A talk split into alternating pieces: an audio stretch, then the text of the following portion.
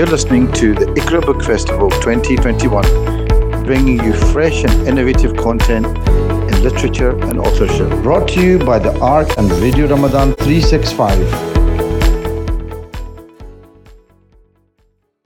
Assalamu alaikum and welcome to the second year of the Iqra Book Festival. Um, you're with me, Maria Sharif, and I'm delighted to invite the next interviewer, who is Sumbla Qureshi. Sumbla will be discussing calligraphy and Middle Eastern literature and historical reception in, Sc- in Scotland with Dr. Friederike Voigt, who has got a special interest in manuscripts from the Islamic world.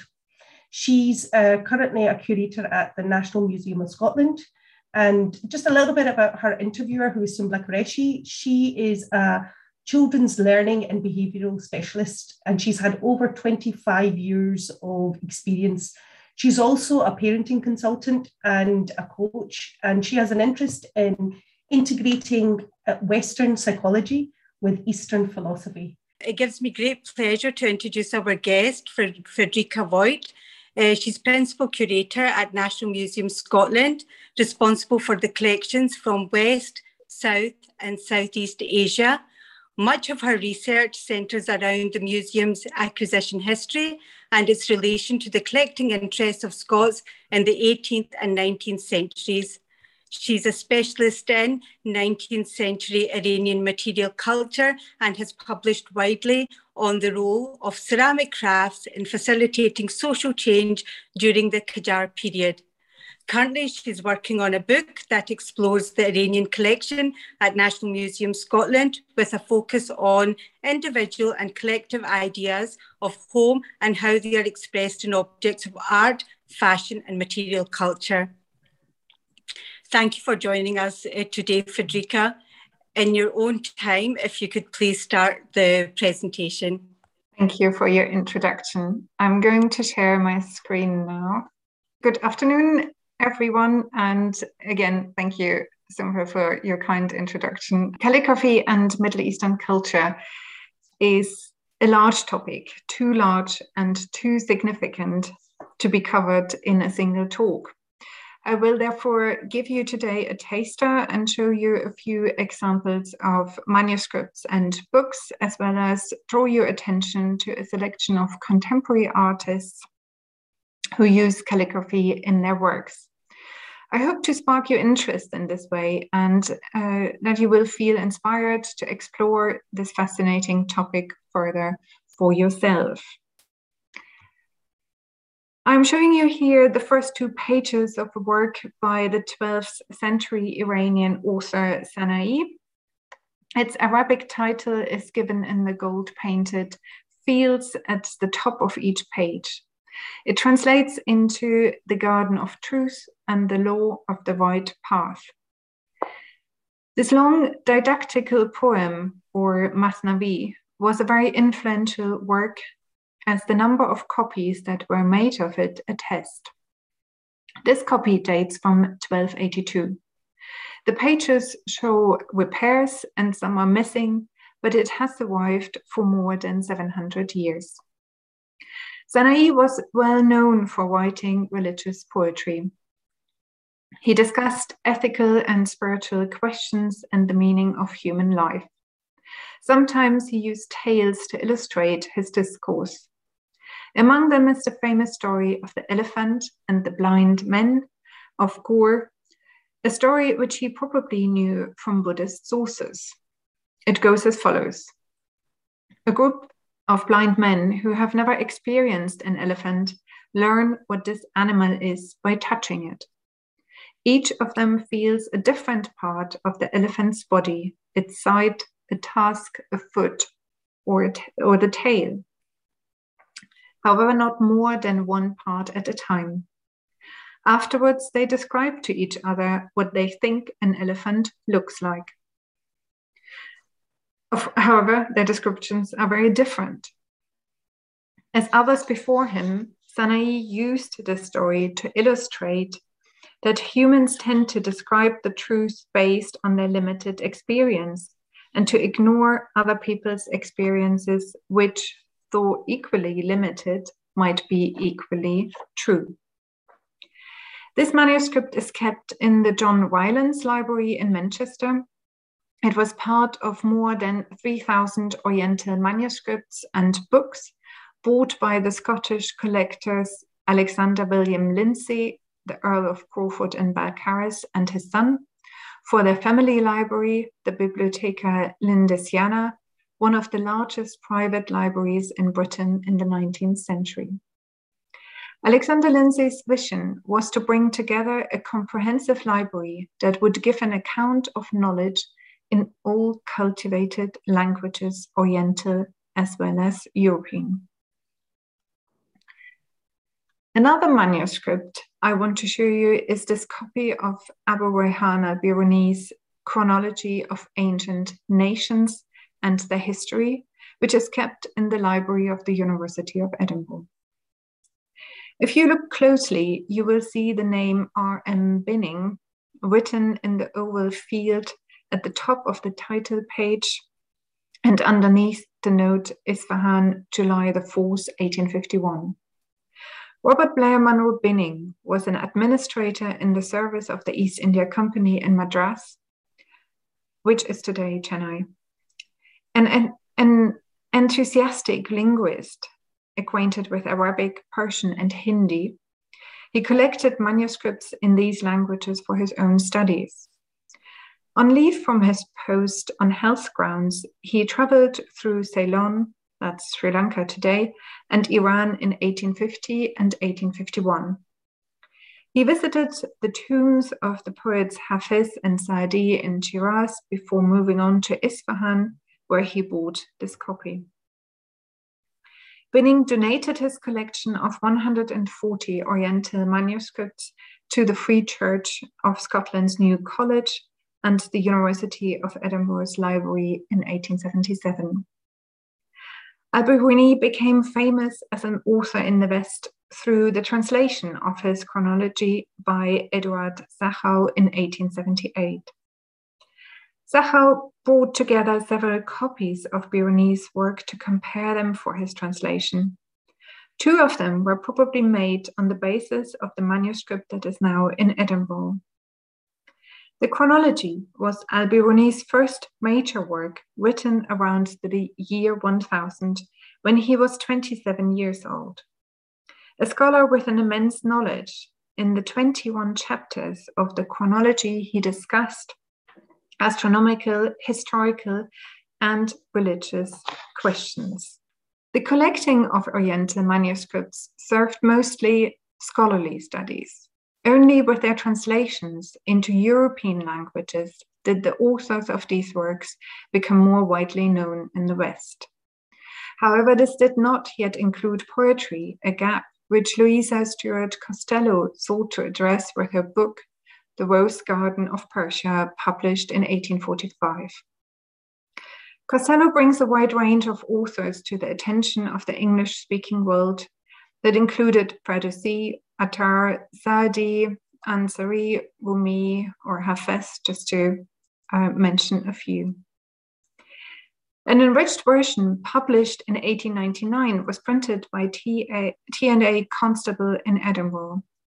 It included an essay by Joseph Jacobs in which he laments the fact that only Omar Khayyam and Hafez seemed to have become household names in Britain.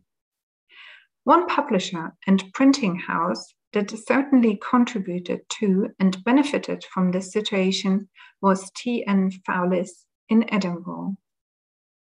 Thomas Noble Foulis established his own printing business in 1903 at, Frederick, at 3 Frederick Street in Edinburgh. He embarked on an energetic and varied publishing program, becoming well known for exquisitely designed and printed yet affordable books.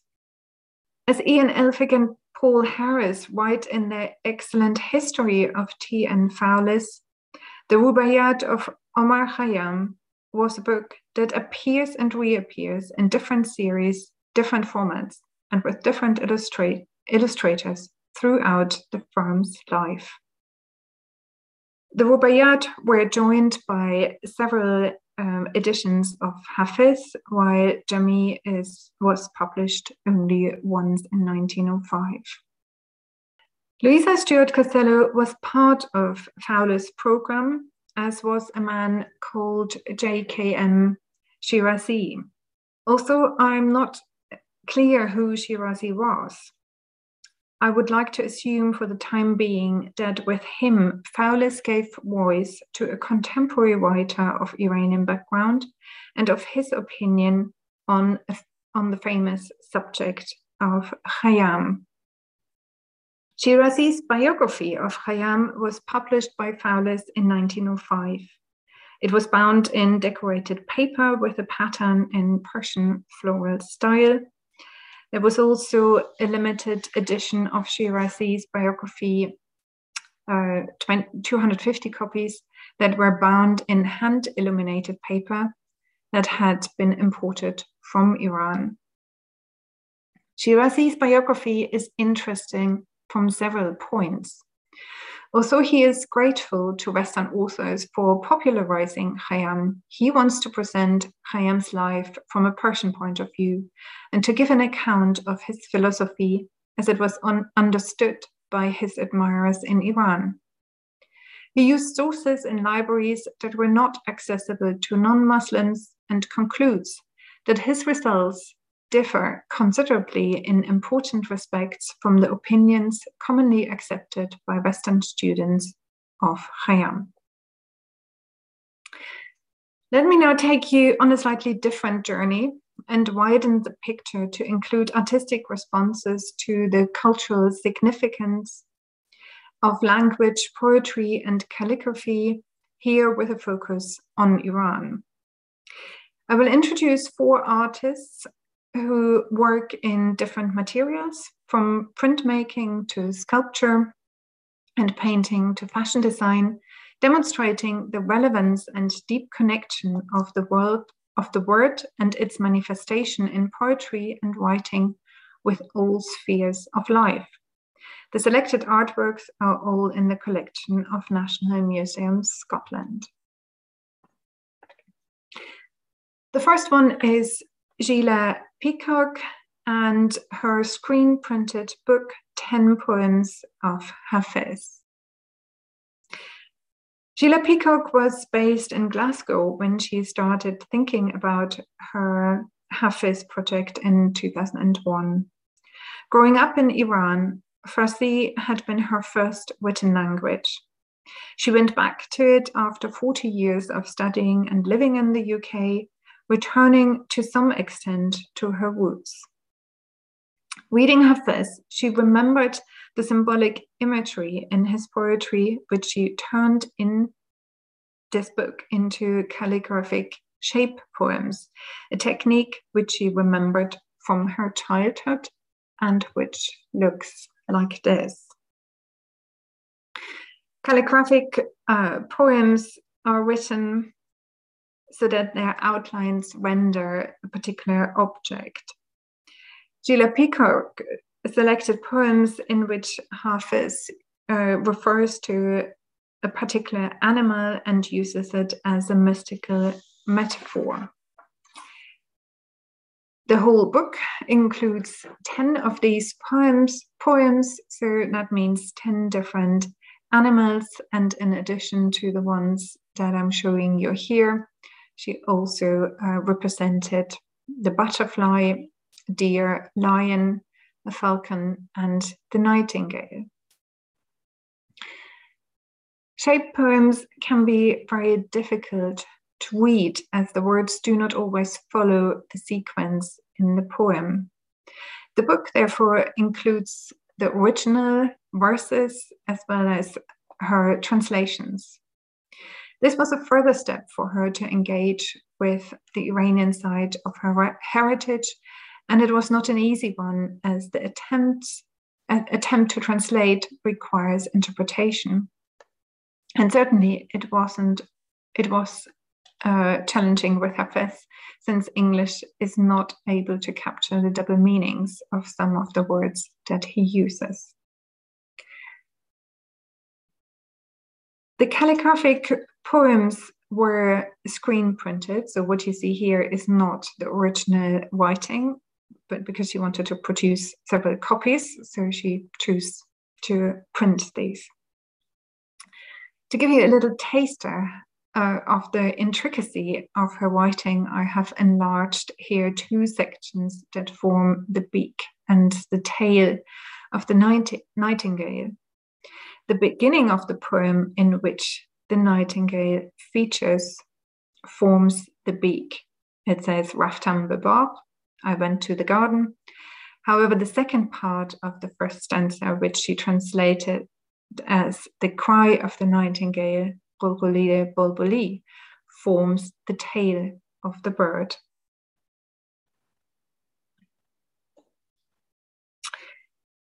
The second artwork is by Parviz Tanavoli. It's uh, this sculpture is entitled Standing Heech. And with the sculpture, Tanavoli translates calligraphy in a three dimensional form. The word heech means nothing in per- Persian, and there are different layers of meaning to the word nothing that he uses in this sculpture, and but maybe there is many as con- contemplations of it, um, contemplation of the sculpture can give us. One of Tanavoli's explanation for his idea to create his first huge sculpture back in the 1960s was an allusion to the need to empty his thoughts in the way of Sufis. He wanted to become clear about what he wanted to do next as an artist, but he felt that he didn't have the necessary space for thinking about it. In his sculpture, he clearly plays with the inconsistency of the word stating that there is nothing. However, we see in front of us a physical um, object, so the sculpture. We could understand this also as a reference to the layers of meaning that the lines of Persian poetry can entail. The three letters of the word are written in the calligraphic style of Nastaliq. The first letter is above the horizontal line, where the last one would just go underneath and sits here on this uh, cube. In addition, Tanavoli gave the sculpture movement by twisting it slightly and in this way emphasizing its three dimensional nature. So, something that wouldn't be possible while writing on paper. Tanavoli's inspiration came from popular culture. He was one of the founders of the so called Saqqakhaneh movement. And these artists reinterpreted visual traditions of Iranian culture in the context of modernism.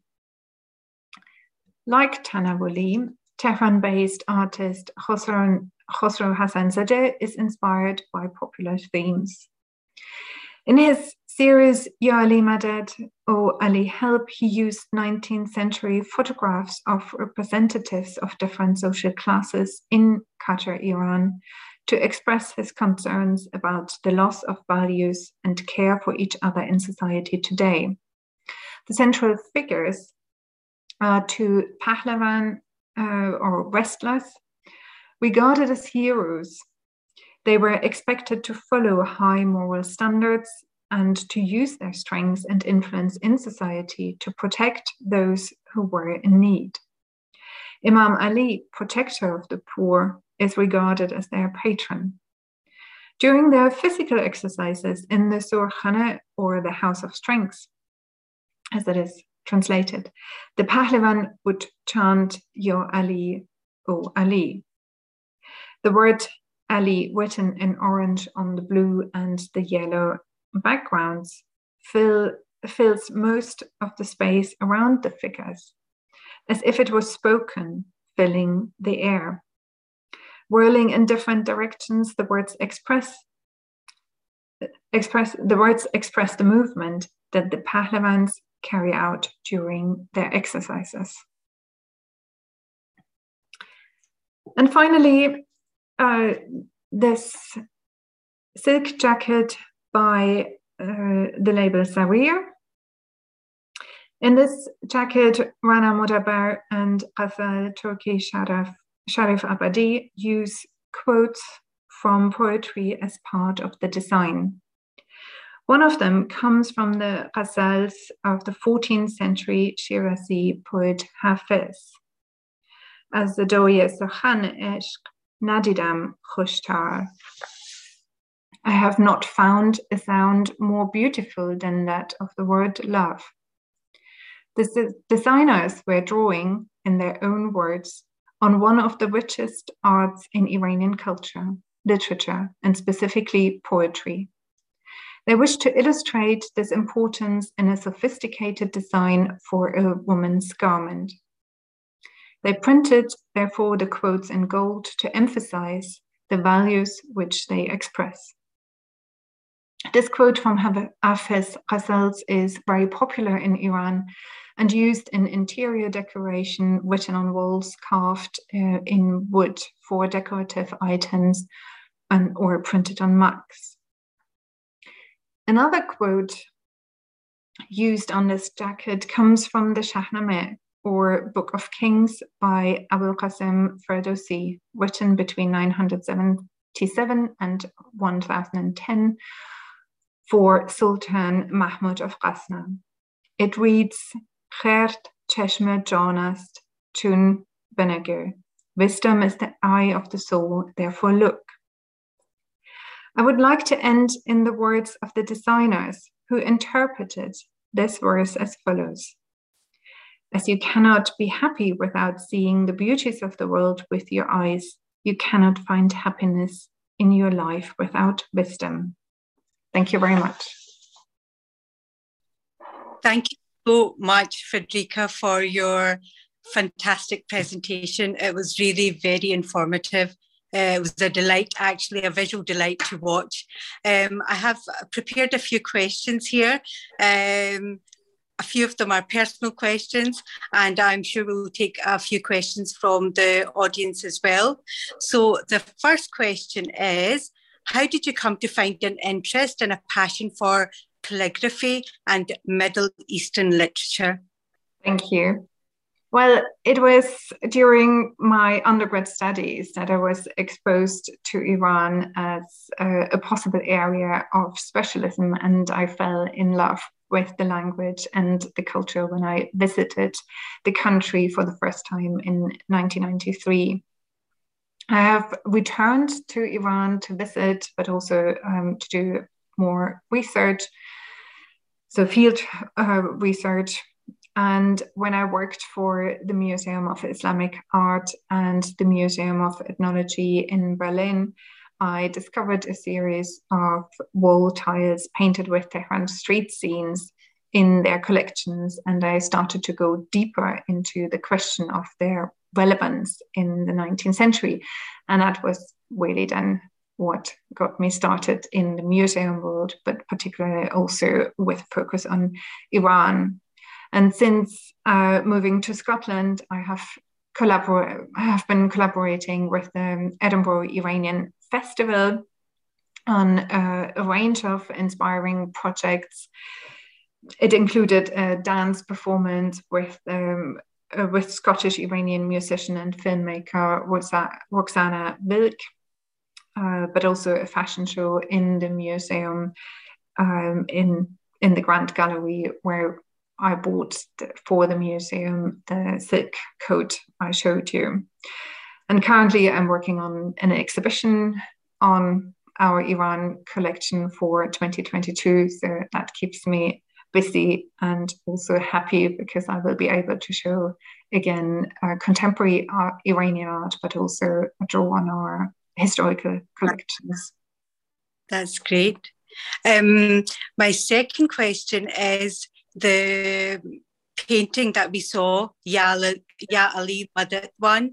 Um, if you could tell a little bit more about how you acquired uh, that painting and a little bit about the history behind it. Yeah, in, that was indeed uh, my very first acquisition that I did as a curator. Um, and my first acquisition for this museum here it was quite a challenging start because uh, to that point I had no clue how actually to decide on an object or on something to acquire, what makes a good artwork, um, how it would fit into the gallery for which it was um, just, uh, uh, decided to go into it. And I can't really remember how I found out about the gallery in Berlin who had an exhibition on Khosrow Hassan Zadeh, who is the painter of this, this painting. However, because I was still going forwards and backwards be, between Scotland and Germany, I decided that I would go to Berlin to see all of his uh, works in the gallery which is always a good thing, of course, to see um, objects in in the flesh. Yeah. But it was also interesting because I was just walking from one painting to the next. They were all somehow interesting, but none of them really convinced me that it, it was what what I was uh, looking for. It was only uh, the moment of revelation was really when I spotted the smallest of all these paintings, which was hung up above um, an office cubicle. So it looked a little bit out of place um, and far away, actually. So I was concerned that it had already be, been uh, reserved for somebody else. But uh, since I had suddenly decided that this was the painting I wanted, I didn't want to go to some somebody else. So I was very relieved when they said yes, um, it was still available. And uh, because I had fallen in love with this painting so much, I even went back uh, to see oversee the transports and the packing. It was a freezing winter and um, I checked the crate where it would travel then from Berlin to Scotland. Then later in spring, I also had an opportunity actually to meet with um, Khosrow Hassan in his um, studio in London, which is always a treat when you actually can talk to the artist in in person. And he explained much more and of course more in his own words than any catalog can do what what he had in mind why he was interested in this topic that he was focusing on in this series. And he was also um, contemplating his writing experience um, and uh, at the end he he showed me how he used the brush in order to create the writing on on the paintings, and he said that he is probably criticized by calligraphers because it wasn't following uh, the rules or the exact rules. But then he gave me the brush and said, "Okay, so now you do it." And I left my marks on his on the floor of his studio. So was very, very nice to to have had this moment. Yeah, absolutely, absolutely. So my next question is how can the public partake of the exhibits and the artifacts and how can they find a re- relevance in their lives? Yes, of course. I mean, this is an important um, or something that museums always hope. So we don't collect this uh, just because the curator likes it. It's always uh-huh. with the public in mind and to share something about a particular culture or an event so these days, it is very much um, sustainability and um, climate change. Uh, but with this topic, uh, I have asked to copy the links to the pages into the uh, chat so that um, interested people could follow up on the catalogs that are in the Manchester Library, but also uh, university libraries. So if you click on them, it will take you to, to the top um, page. And of course, this, this is a really good way, particularly for these fragile um, manuscripts that these days we can actually scan them, scan them and make them digitally available. So in the past, you would have had just um, um, the researchers sitting on their own in the library and um, studying them, but in this way, they can actually be accessed by many more people. And of course, the, the objects I showed you then that are in the NMS collection, some of them are uh, on display in the gallery Artistic Legacies, and uh, others will be uh, on show in the forthcoming exhibition. Fantastic. Uh, talking of artifacts and manuscripts, what's the toughest one to preserve? Well, I'm not so much exposed to paperwork, but uh, textiles can be equally um, uh, vulnerable, particularly to moth when you think about felt or any other textiles. So that is a challenge for museums to keep them safe. Um, sometimes, so organic materials more than ceramics or metalwork, um, which are the areas that I work very much with. So, uh, and anyway, so as curators, yes, you should keep this in mind, but it's um, a conservator, conservator's question much more than relevant for, to, to us. So I know that particularly modern materials can actually pose quite big questions. So if you think about plastic, as we don't know how they um, respond to time and what what processes they go through. So it's a never ending um, concern, basically. Fantastic. Okay. And do we have time for another question? Um, um, we are at our last minute. Um, oh, no, no, we're last minute. just about near the end of, of this session. Um, Friederike, there's there's a question that that I was interested in um, asking um, after speaking to Sumbula about your your conversations beforehand, and it was just the distinction between what's considered Persian and Iranian art, or is there a need to to distinguish between the two? What's what's your opinion about that? So I tried to move away from the term Persian because it came up during um, previous centuries as a response to um, uh, people starting to research manuscripts, particularly because it is derived more from the language than from the culture. So the official name is Iran. So hence, it, it I think it is better to acknowledge this and to call uh, the country, but also um, other related aspects, Iran or Iranian. And um, one question from one of the other interviewers, which is um, how does it feel to be the custodian of what's essentially a really rich and inspiring legacy of, of artifacts? How does that how does that feel for you personally? well, this is basically what gets me up every morning. So it's this curiosity to find out um, how these objects are related to us, to our history. How did they come here? What can they tell us? Um, and and also to um, increase the collection, so to represent other cultures in in the national Scottish collections, to be able or that future generations will be able to continue this work and um, to include communities here so that um, we acknowledge with what we have in terms of material culture this uh, the life that we live together. Thank you so much Friederike for that insight into um, your work at the national museum and also to Sumbula for interviewing um, thank you so much to both of you. We're, we're delighted that you could um, participate. Time.